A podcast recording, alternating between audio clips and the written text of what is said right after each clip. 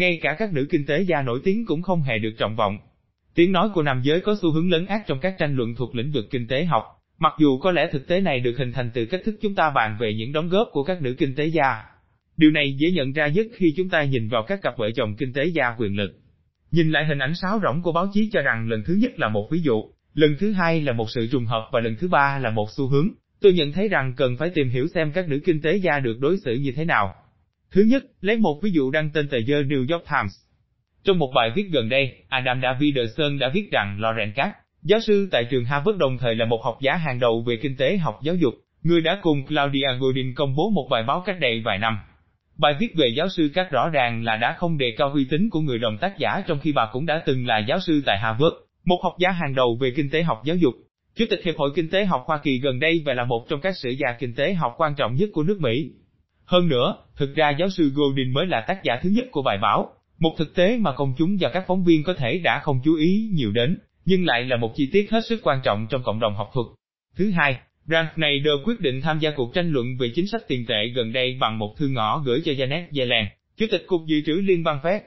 Rộng lượng mà nói thì đó là một bức thư rất dễ gây nhầm lẫn tới mức đủ khiến cho lịch sử có thể đánh giá ông này với tư cách là một ứng viên tổng thống thành công thay vì là một kinh tế gia.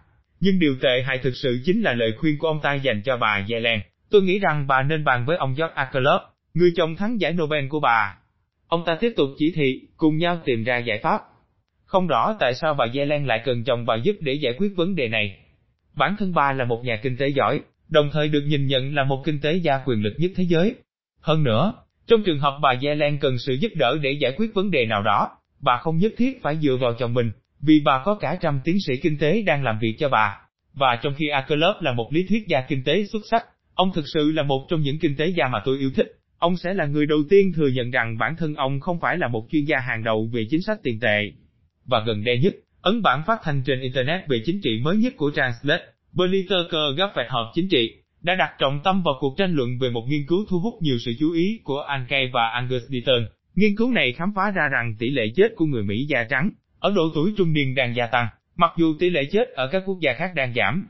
Khi mô tả về nghiên cứu này, David Lott của Translate đã viết rằng đây là một nghiên cứu được thực hiện bởi kinh tế gia đạt giải Nobel, Angus Deaton, và Anne Gay, vợ ông và cũng là một nhà nghiên cứu.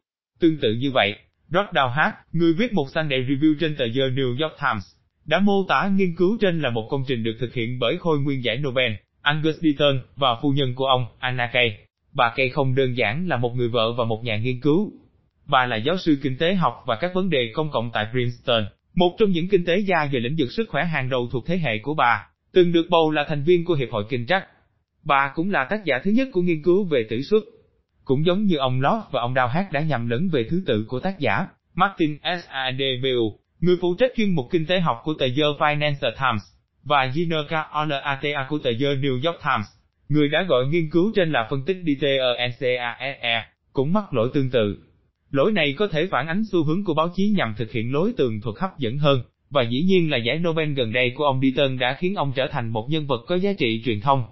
Nhưng ngay cả buồn rất men, người tạo nên tên tuổi của mình với tư cách là một kinh tế gia chứ không phải là một ký giả, là người đã có nhiều năm làm đồng nghiệp với bà Kay và ông Deaton, cũng đã mắc lỗi tương tự trong chuyên mục của mình trên tờ The New York Times.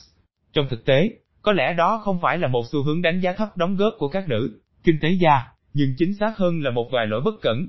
Háo hức tìm hiểu thêm, tôi đã tiếp cận cánh mày râu của những cặp đôi quyền lực này, để tìm hiểu xem có bao giờ họ vô tình bị đẩy xuống vị trí tác giả thứ hai hay không hoặc có bao giờ họ không được tín nhiệm đúng mực hay không. Ông Cát nói rằng những sai sót như vậy rất hiếm, nhưng theo như kinh nghiệm của ông thì bản thân ông dường như ít khi nào bị người ta tín nhiệm thấp hơn bà Godin. Ông Akerlov trả lời rằng, không, tôi chưa bao giờ bị xem thường theo kiểu như vậy. Và ông Peter nói rằng, tôi không thể nhớ được bất cứ trường hợp nào mà tôi bị xem thường hay không được tín nhiệm đúng mực. Ông cũng đã nói với tôi rằng theo ông loại vấn đề này không tốt cho phụ nữ trong lĩnh vực khoa học, và cũng tác động tiêu cực đến sự hòa hợp nội bộ, hay thậm chí là sự sáng lòng của anh khi hợp tác với tôi. Ông nhận định về vấn đề như sau, tôi cho rằng vấn đề này thực sự cần phải chấm dứt. Tập hợp các sự coi nhẹ này lại cho thấy rằng ngay cả những kinh tế gia nữ giỏi nhất thế giới cũng thường bị ngồi chiếu dưới. Và không ai trong số họ có ý định đặt vấn đề về động cơ của bất cứ nhà phê bình kinh tế nào. Thay vào đó, tôi hoài nghi rằng có một sự thiên lệch mang tính vô thức đơn giản trong công việc. Hãy nhắm mắt lại trong chốc lát, và mường tượng hình ảnh của một kinh tế gia. Cá là bạn đã hình dung ra một người đàn ông. Rất có thể ông ta cũng da trắng, nhiều khả năng là người trung niên, và có lẽ là khá tự tin. Phản xạ này dễ dàng nhắc chúng ta nhớ đến những người đã mang định kiến về các nhà kinh tế trông như thế nào. Dĩ nhiên, tôi có hứng thú với vấn đề này, vì tôi cũng đang sống cùng với một nhà kinh tế. Và vì vậy mà tôi có thể góp thêm một câu chuyện. ANNEMARIE Lauter đã đăng một bài báo được biết đến rộng rãi trên tạp chí The Atlantic nhan đề, Tại sao phụ nữ vẫn không thể có tất cả? Cộng sự của tôi, Beth XEITEVENSAN, hài lòng khi thấy nghiên cứu chung của chúng tôi được mô tả trong bài báo, nhưng đã rất thất vọng khi phát hiện ra rằng bà Lauter đã dán cô từ vị trí tác giả thứ nhất xuống vị trí thứ hai trên bài báo. Vào thời điểm mà bài báo của bà Lauter được đăng, Beth XEI đang giữ chức kinh tế trưởng của Sở Lao động Hoa Kỳ, nơi mà cô đã tạo ra dấu ấn lớn hơn nhiều với các nghiên cứu về vấn đề cân bằng giữa công việc và gia đình mà bản thân tôi chưa bao giờ đạt được. Điều này khiến Beth XEI nửa đùa nửa thật cho rằng lý do tại sao mà phụ nữ không thể có tất cả chính bởi do ngay cả những người đấu tranh cho nữ quyền hàng đầu cũng không công nhận vị trí của chính mình.